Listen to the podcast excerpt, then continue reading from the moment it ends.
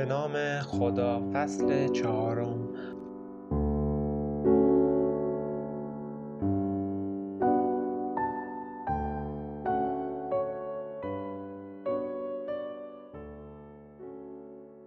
با تغییر تاکتیک در روند حرکت‌های نظامی نیروهای مسلح جمهوری اسلامی جبهه‌های شمال غرب و میانی برای ادامه عملیات انتخاب شد. در روزهای پایانی خرداد ماه 1362 یگانهای مستقر در دو کوهه برای انجام عملیات ولفجر 3 راهی جبهه‌های میانی شدند. کمی بعد از خروج لشکر محمد رسول الله از پادگان دو کوهه لشکر 17 علی بن ابی طالب به فرماندهی محمد زین الدین که هنوز محل مناسبی را برای استقرار نیافته بود در غیاب لشکر 27 وارد دو کوهه شد و در ساختمانها مستقر گردید. از اقدامات مهمی که در مدت حضور لشکر 17 در پادگان دو کوه صورت گرفت آغاز عملیات ساخت حسینیه بزرگی بود که بعدها به نام حسینیه حاج همت نامگذاری شد به هر حال زمین صبحگاه نمی توانست محل مناسبی برای برگزاری مراسم عبادی باشد آموزش های مداومی که همه روزه در سطح پادگان جریان داشت رفت و آمد خودروها و علاوه بر اینها آب و هوای غیرقابل پیشبینی منطقه ضرورت تأسیس مکانی برای ادای عبادات را نمایان می کرد. محلی حد فاصل زمین صبحگاه و ساختمانهای پنج طبقه جنوب پادگان برای احداث حسینیه در نظر گرفته شد. زمین خاکبرداری و مسطح و ستونها برپا شد. اما بازگشت ناگهانی لشکر 27 محمد رسول الله به پادگان کار ساخت حسینیه را متوقف کرد. محمود امینی این واقعه را اینگونه روایت می کند پاییز سال 1362 نیروها عملیات ولفجر 4 را هم در غرب کشور انجام دادند و به مرخصی رفتند. بعد از مرخصی قرار شد مجددا لشکر به پادگان دو کوهه برگردد. وقتی به دو کوهه رسیدیم با کمال تعجب دیدیم پادگان خالی نیست و لشکر علی ابن ابی طالب در آنجا مستقر شده است. اول فکر کردیم با مشکل بزرگی روبرو شده ایم. اما با صحبتی که حاج همت با مهدی زین الدین که فرمانده لشکر 17 بود کرد شهید زین الدین خیلی متواضعانه برای انتقال لشکرش به محل دیگر چند روز مهلت خواست و البته به وعدهش عمل کرد و بعد از چند روز لشکر 17 علی ابن ابی طالب دو کوهه را ترک کرد. پادگان دو در زمستان سال 1362 با حضور نیروهای لشکر محمد رسول الله و تیپ زرهی 20 رمضان که آن هم جز یگانهای تهرانی محسوب می‌شد و تعدادی از نیروهای لشکر ده سیدالشهدا چهره دیگری گرفته بود. ساختمان دو طبقه که در شمال زمین صبحگاه قرار دارد ستاد فرماندهی لشکر 27 بود و ساختمانهای یک طبقه اطراف آن محل استقرار واحدهای ستادی بودند. از جمله واحد تدارکات، واحد بهداری، واحد پرسنلی، واحد آموزش و واحد اطلاعات. در زل غربی پادگان نیز واحد تبلیغات و کمی عقبتر از آن آشپزخانه لشکر قرار داشت. ساختمان های پنج طبقه نیز محل استقرار واحد ادوات و توپخانه و گردانهای پیاده بود. چند ساختمان پنج طبقه در ضلع جنوبی پادگان هم بین نیروهای تیپ زرهی و نیروهای لشکر ده تقسیم شده بود.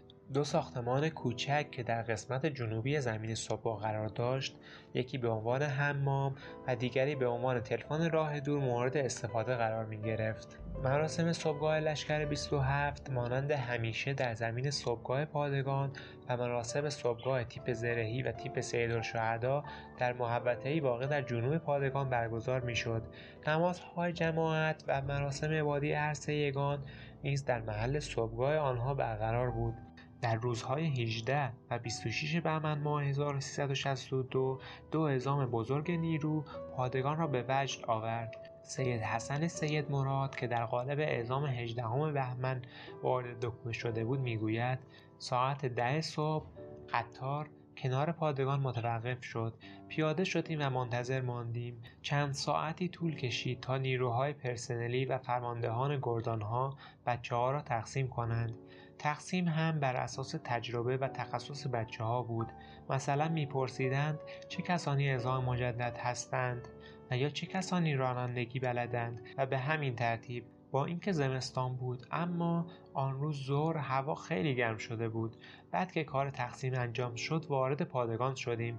ظرفهای بزرگی را پر از یخ کرده بودند و توی آن کمپوت و آب میوه ریخته بودند. چون تعداد نیروها زیاد بود و به همه بچه ها کمپوت نرسید که من هم از آن جمله بودم یکی از افراد اعزامی با کمپوتی که در دست داشت به من نزدیک شد و گفت شما بخورید. گفتم نه زیاد میل ندارم. گفت اگر شما نخورید به خدا قسم من هم نمی‌خورم. بعد من به اجبار کمی از آب کمپوت را خوردم. از موضوعات قابل توجه این برهه از زمان محبوبیتی بود که فرمانده لشکر 27 محمد رسول الله در میان نیروهای کادر بسیج یافته بود. حاج محمد ابراهیم همت به یمن دارا بودن سوابق درخشان نظامی و نیز روحیات متعالی اخلاقی و چهره دوست داشتنی و متواضع در اولین دیدار آدمی را تحت تاثیر قرار می‌داد. رفتار صمیمانه او با نیروهای بسیجی پیش از فرمانده لشکر از او چهرهای معنوی و برادری مهربان ساخته بود. هنگامی که در مراسم صبحگاه او را می‌دیدند غرق بوسهاش می‌کردند و او در پاسخ می‌گفت جواب این محبتها را نمی‌توانم بدهم. او نه تنها به عنوان فرمانده یک لشکر دغدغه آسایش نیروهایش را داشت بلکه در کسوت یک معلم نگران وضعیت روحی و اخلاقی آنان بود. عنصر معنویت و اخلاص در او مایه تمام سخنانش بود. در و دیوار دو کوهه بر تلاش و خستگی ناپذیری این مرد گواهی می‌دهد. هرگاه فرصتی مییافت در میان نیروهای گردان یا گروهانی حاضر می‌شد و برای آنان صحبت می‌کرد. از وضعیت لشکر از شرایط سیاسی حاکم بر منطقه و از اخلاص و حرکت برای خدا. هنوز صدای او در جای جای پادگان دو کوهه به گوش می‌رسد که می‌گفت وای بر ما وای بر پاسدار ما وای بر بسیجی ما. اگر روزی برسد که فقط پاسدار نظامی باشد اگر اول پاسدار و بسیج عقیده باشید در راهتان تزلزل و سستی ایجاد نمی شود در هدفتان سست نمی شوید همیشه معتقد خواهید بود. او نه تنها محبوب دل بسیجی ها و نیروهای عادی بود بلکه فرماندهان گردان های لشکر نیز از دل و جان شیفتهاش بودند. او در دو کوه مانند یک بسیجی عادی زندگی می کرد کفش های کهنه او را که آنها را با هیچ کفش نوعی تعویض نمی کرد همه به خاطر دارند. او مثل همه اتاقش را جارو می کرد ظرف و لباس می شست و به همه سلام می کرد واژه خستگی برای او واژه نامفهوم و گنگ بود. حاج همت می گفت حقیقت این است که هرچه بگوییم خسته شدیم بریدیم اسلام دست از سر ما بر نمی دارد این است که ما باید بمانیم و کاری را که می خواهیم انجام بدهیم. باید مشغول یک مطلب باشیم و آن هم عشق است. اگر عاشقانه با کار پیش بیایی به طور قطع هیچگاه وقت بریدن و عمل زدگی برایت مفهوم پیدا نمی کند از جمله تغییرات فیزیکی که در این ایام در سطح پادگان دو کوهه به وجود آمد نصب ماکت بزرگی از قدس در زمین صبحگاه بود. این ماکت که دارای یک اتاق کوچک در قسمت تحتانی و گنبد طلایی رنگ قدس در قسمت بالای آن بود در قسمت جنوبی محوطه صبحگاه و بر روی سکویی که قبلا محل استقرار فرمانده میدان بود نصب شد. سیستم صوتی و وسایل تبلیغاتی که معمولا برای برگزاری مراسم صبحگاه به کار می آمد در داخل اتاقک قرار می گرفت نصب ماکت قدس با همه سادگیش زیبایی خاصی به زمین صبحگاه بخشید. در روزهای پایانی بهمن ماه 1362 نیروهای مستقر در دو برای شرکت در عملیات خیبر گردان به گردان آزه منطقه جفیر می شدند در ابتدای پلی که به سمت دژوانه دو کوهه می رفت تاق نصرتی نصب و در بالای آن یک جلد قرآن مجید تعبیه شده بود. اتوبوس های حامل نیرو به هنگام خروج از پادگان از زیر قرآن گذشته و عازم مناطق عملیاتی می شدند دور تا دور زمین صبحگاه پر بود از قایقهای موتوری که یک به یک توسط تریلی به اردوگاه تاکتیکی منتقل می شدند. انتقال قایقها از یک عملیات آبی خاکی خبر می‌داد و همین مطلب بر هیجان نیروها می افزود. عملیات خیبر در سوم اسفند ماه همان سال در منطقه طلاییه و جزایر مجنون انجام شد در این عملیات لشکر 27 و لشکر ده و تیپ زرهی با آنکه کارنامه درخشانی از خود بر جای گذاردند اما شهدای عزیزی را نیز از دست دادند. اما روز 24 اسفند ماه سال 1362 برای تاریخ جنگ برای لشکر 27 محمد رسول الله و برای پادگان دو کوهه روز دیگری بود. حاج محمد ابراهیم همت که به همراه یکی از همرزمانش با موتورسیکلت برای بررسی جبهه نبرد در خطوط مقدم جزایر مجنون در حرکت بود بر اثر اصابت ترکش به شهادت رسید.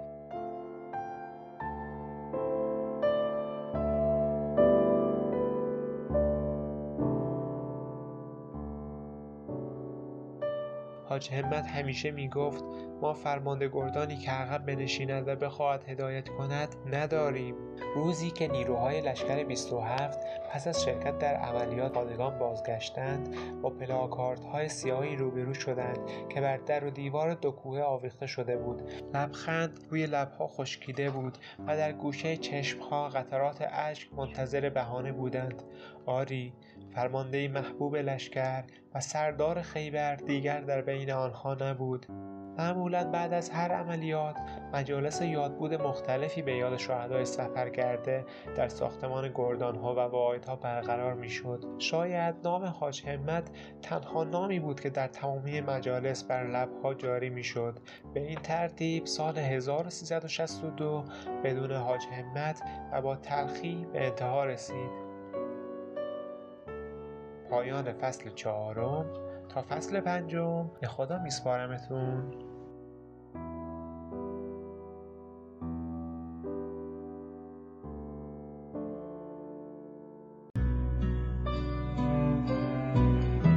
به نام خدا. فصل سوم. از این تاریخ به بعد پادگان دو کوهه به عنوان عقبه لوجستیکی و محلی برای سازماندهی نیروهای تیپ 27 محمد رسول الله مطرح شد. از فروردین تا بهمن ماه سال 1361 دو کوهه ایام ساکتی را پشت سر گذاشت. چرا که در عملیات های بیت المقدس، رمضان و محرم نیروها برای آمادگی رزمی در مناطقی از اهواز و اطراف آن مستقر بودند. و دو تنها عقبه تیپ محسوب می‌شد. از حوادث مهمی که در این مقطع اتفاق افتاد اسارت حاج احمد متوسلیان فرمانده مقتدر تیپ 27 محمد رسول الله در لبنان بود. چند روز بعد از عملیات بیت المقدس در روز 21 خرداد سال 1361 در پی آغاز تهاجم گسترده رژیم صهیونیستی به لبنان تیپ 27 برای رویارویی مستقیم با این تجاوز به سوریه اعزام و در پادگان زبدانی دمشق مستقر شد. صبح روز 14 تیر ماه 1361 سید محمد موسوی کاردار سفارت جمهوری اسلامی ایران حاج احمد متوسلیان را در جریان معاصره سفارت ایران در بیروت می‌گذارد. و از او می‌خواهد تا برای نابودی اسناد موجود در سفارت به همراه او به سمت بیروت حرکت کند. سعید قاسمی در این مورد می‌گوید با همت رفتیم پیش حاجی تا بلکه بتوانیم منصرفش کنیم. حاج احمد ملبس به لباس فرم سپاه بود و گفتم حاج آقا ما کوچک شماییم بگذار ما به جای شما به این مأموریت برویم. اما انگار نه انگار اصلا به التماس های ما توجهی نکرد. فقط آن نگاه عمیق و گیرای خودش را برای آخرین بار به ما هدیه کرد و با لحن شماره همیشگیش گفت حضرت امام به بنده امر کردن گزارشی از وضعیت شیعیان جنوب لبنان را تهیه کنم و برای ایشان ببرم. لذا بهتر از خودم به این مأموریت بروم. بعد در حالی که دستم را میفشرد گفت برادر سعید دلتان با خدا باشد به او توکل کنید. هرچه مشیت خدا باشد همان می شود بعد هم سوار بنز سفارت شد و رفت. در ساعت دوازده و سی دقیقه ظهر روز 14 تیر 1361 خودروی حامل حاج احمد متوسلیان و سه تن از دیپلمات های ایرانی در پست ایزباسرسی منطقه حاجز برباره توسط های مسلح متوقف شد و سرنشینان خود رو به محل نامعلومی منتقل شدند. بعد از چند روز و بر اساس فرمان حضرت امام خمینی که اولیت رزم را در مبارزه با نیروهای عراقی دانسته بودند قوای اعزامی عصر روز 19 تیر ماه 1361 به ایران بازگشتند. جعفر جهروتی زاده از آن غروب دلگیر اینگونه روایت می کند بنده خوب به یاد دارم که برادرهای عزیزمان حاج همت دستواره، حاجی پور و سایر مسئولین قوای محمد رسول الله اصرار داشتند به هر شکل ممکن از تهران مجوز بگیرند و برای آزادسازی حاج احمد و همراهان او از چنگال ها اقدامی بکنند. اما موفق نشدند. سرانجام غروب روز نوزدهم با چشمان گریان سوار هواپیما شدیم و به مقصد تهران به راه افتادیم. از این تاریخ به بعد پادگان دو به نام حاج احمد متوسلیان مزین شد اما زمستان سال 1361 نام پادگان دو برای همیشه جاودانه شد. حال و هوا یک عملیات بزرگ و سرنوشت ساز نیروهای داوطلب را فوج فوج راهی دو کوه می کرد تیپ 27 که حالا تبدیل به لشکر 27 محمد رسول الله شده بود و تیپ مستقل ده الشهدا ساکنان زمستانی دو بودند.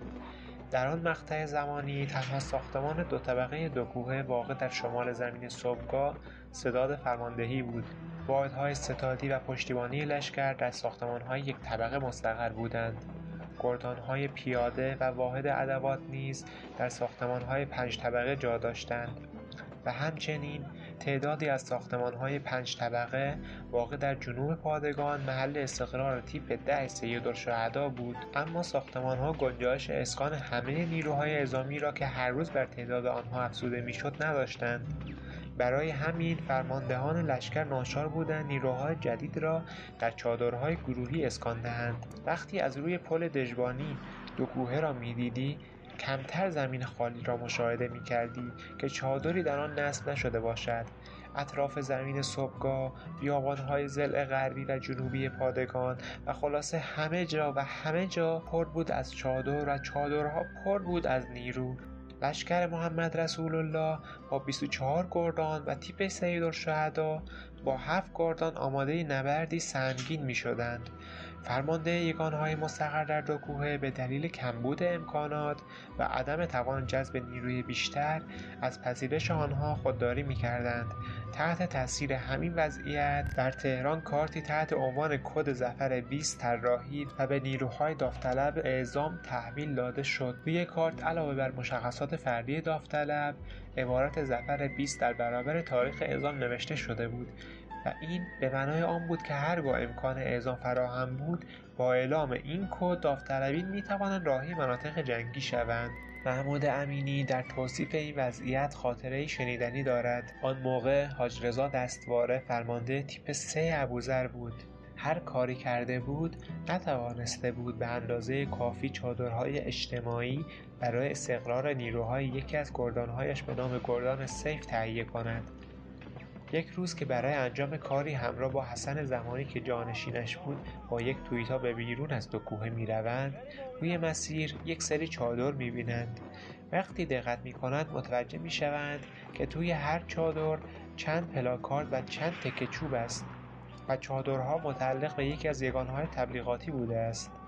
حاج رضا هم که وضعیت بچه ها را در دو کوه می‌دانست می‌گوید در دو کوه بچه ها زیر باران میخوابند. آن وقت اینجا برای چند تخت پاره یک چادر زدند. با عصبانیت پیاده می شود و به کمک حسن زمانی چند تا از چادرها را جمع می کند و به دو کوه می آورد. چند روز بعد احزاریه ای از لاتسانی اهواز به دستش رسید و حاجزا دستواره و حسن زمانی با شکایت صاحبان چادر راهی زندان شدند. یکی دو هفته ای را در زندان اهواز بودند. من خودم با یکی از بچه ها کمپوت خریدیم و به ملاقات آنها رفتیم. سید حسن سید مراد یکی از نیروهای ازامی روزهای اول ورودش به پادگان دو را این چنین روایت می کند بهمن ماه 1361 برای اولین بار وارد دو کوهه شدم. همه جا پر بود از چادرهای گروهی. تعجب کردم از آن همه شلوغی و شور و حرارت. خود ما چون جایی برای استقرار نداشتیم تا دو سه شب در زمین صبحگاه میخوابیدیم. بعد یک سری از نیروهایی که در ساختمان ها بودند عازم منطقه شنانه شدند و ما را به جای آنها در ساختمان ها مستقر کردند. بعد از اینکه ما را هم به چنانه بردند نیروهای دیگری که جایی نداشتند به جای ما در ساختمانها جای دادند. به دلیل وسعت عملیات و حساس بودن آن نیروها فشار سنگینی را زیر بار آموزشهای فشرده و منورهای عملیاتی تحمل می‌کردند. به هر گوشهای که نگاه می‌کردی یا عدهای را مشغول آموزش سلاح می‌دیدی و یا ستونی از نیرو را مشاهده می کردی که به منظور راهپیمایی و انجام مانور راه بیابان را در پیش گرفته بود. هر کس را که مینگریستی یا در حال مرتب کردن تجهیزات انفرادیش بود و یا مشغول نوشتن وصیت‌نامه. حاج محمد ابراهیم همت که به دنبال اسارت احمد متوسلیان در لبنان از تیر ماه 1361 فرماندهی لشکر 27 را عهدهدار شده بود تاکید داشت که تک تک نیروها بایستی نسبت به نقشه عملیات به خوبی توجیه شوند. به همین منظور کالک بزرگی تهیه شده بود و نیروها به نوبت از کالک عملیات دیدن می‌کردند و توضیحات فرماندهان را میشنیدند.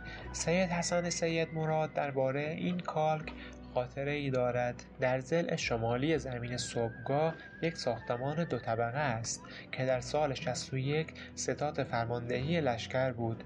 کالک عملیات را پشت این ساختمان و روبروی خط آهن تهران اهواز بر روی زمین پیاده کرده بودند. بزرگی این کالک به اندازه یک اتاق دوازده متری بود. مثلا برای نشان دادن جاده الامار بسره از نفت سیاه استفاده کرده بودند. برای نشان دادن مخازن نفت از گالانهای 20 لیتری استفاده کرده بودند. وقتی شهید عبدالله سرابادانی که آن موقع جانشین تیپ دو سلمان بود داشت نقشه را برای ما توضیح می‌داد یک چوپان آن طرف سیمهای خاردار ایستاده بود و داشت به حرفهای او گوش می‌داد. سرابادانی تا متوجه چوپان شد به یکی از بچه ها گفت او را از اینجا دور کنید ممکن است خبرچین باشد. قرار بود 24 گردان از لشکر 27 و 7 گردان از تیپ 10 در عملیات شرکت کنند که به هیچ وجه ساده و آسان به نظر نمی رسید عملیات طاقت فرسایی که سوای نتیجه اقدام به انجام آن نیز جسارت خاص خود را طلب می کرد به میزانی که نیروها نسبت به دشواری عملیات توجیه می شدند امکان شهادت را برای خود بیشتر حس می کردند برای همین خلوت با خدا و طلب آمرزش از او جز اصلی ترین امور روزانه آنها شده بود. زندگی واقعی دو پس از تاریکی هوا آغاز می شد زمین صبحگاه با آن وسعتش در نیمه های شب آنقدر تنگ و کوچک می‌شد که بعضی از نیروها برای تهجد و شب داری در لابلای ساختمانها و یا بیابانهای اطراف به دنبال جا میگشتند. هرچقدر که در روز صدای خنده و فریاد و شور و نشاط فضای دو را پر می‌کرد در شب نوای مناجات و صدای حق حق گریه سکوت را می شکست عبدالله ترابی هم از این وضعیت روایت خوبی دارد. نصف شب که بیدار می شدی یک لحظه فکر می کردی که بچه ها دارند نماز جماعت می خوانند همه بیدار بودند و آدم تعجب می کرد که اینها کی استراحت می کنند البته فضای پادگان دو هم برای این کارها خیلی مناسب بود.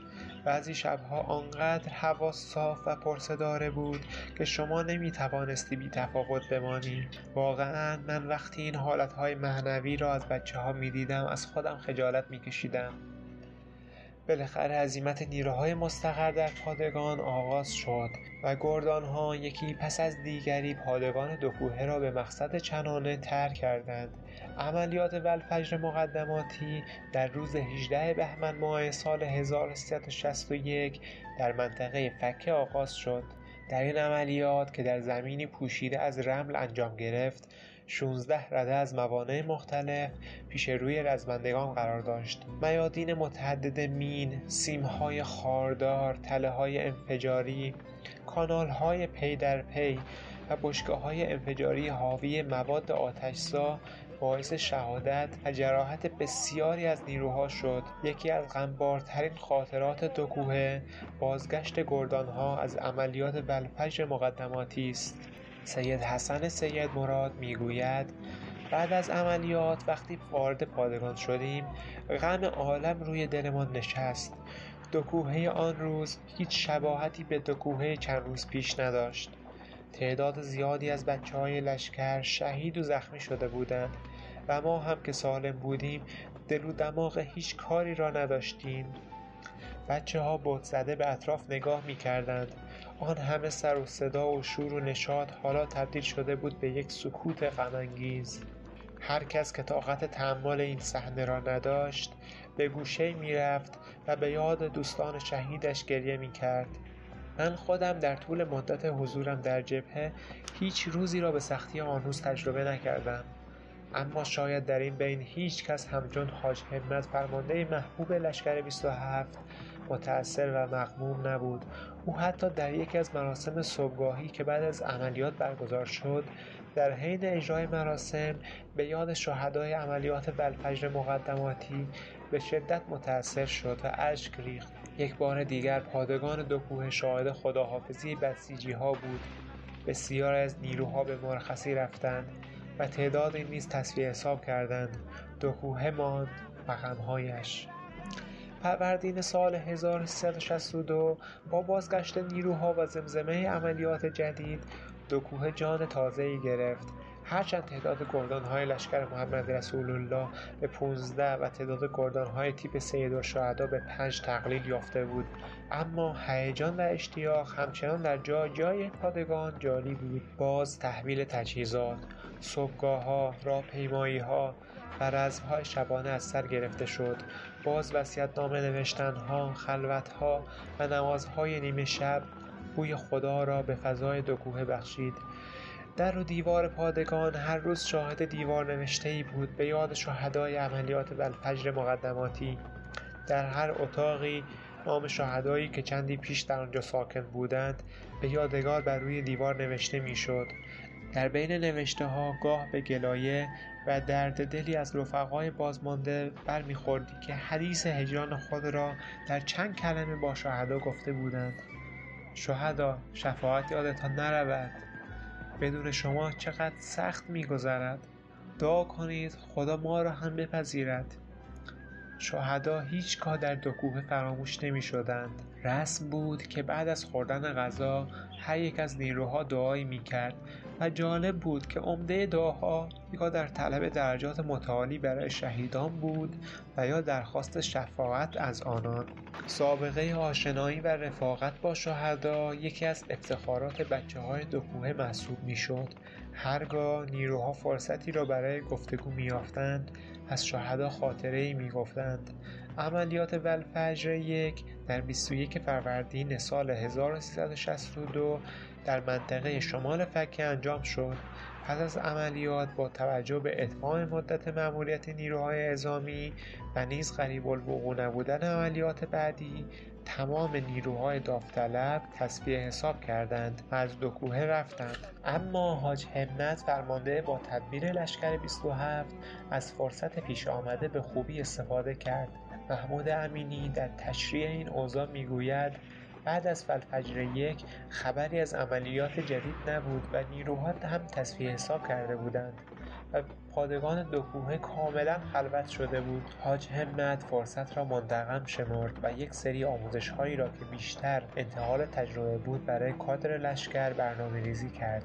البته در این کلاس ها بیشتر آن تعداد از بچه های لشکر که از اطلاعات و تجربه بیشتری برخوردار بودند دست می‌دادند. مثل خود حاج همت که هم سواد سیاسی خوبی داشت هم دانش نظامیش خوب بود و هم بیان شیرین و جذابی داشت.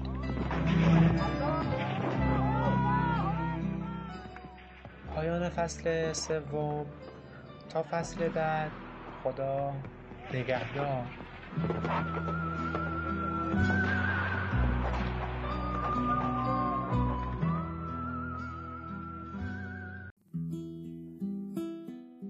خدا فصل دوم.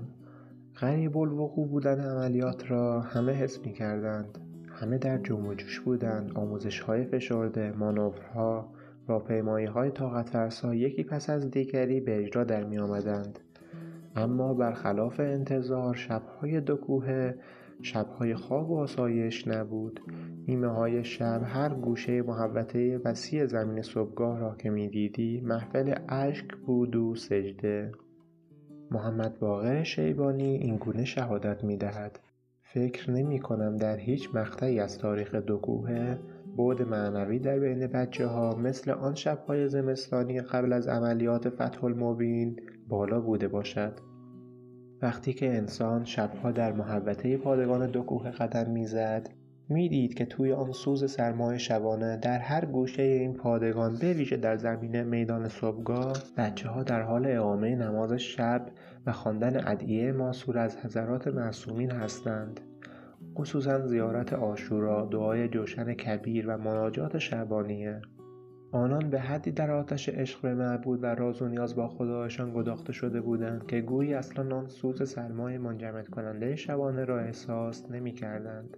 هر کدام از های مستقر در پادگان دو کوهه برای خود مراسم صبحگاه جداگانه ای داشتند و برای نماز جماعت نیز جای مخصوصی را در محوطه بین ساختمان ها آماده کرده بودند.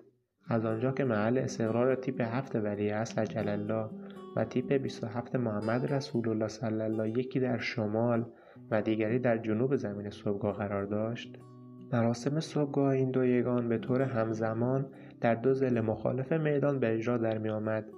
برگزاری نماز جماعت نیز مشمول همین قاعده بود. محمد امینی در این باره خاطره شیرینی دارد.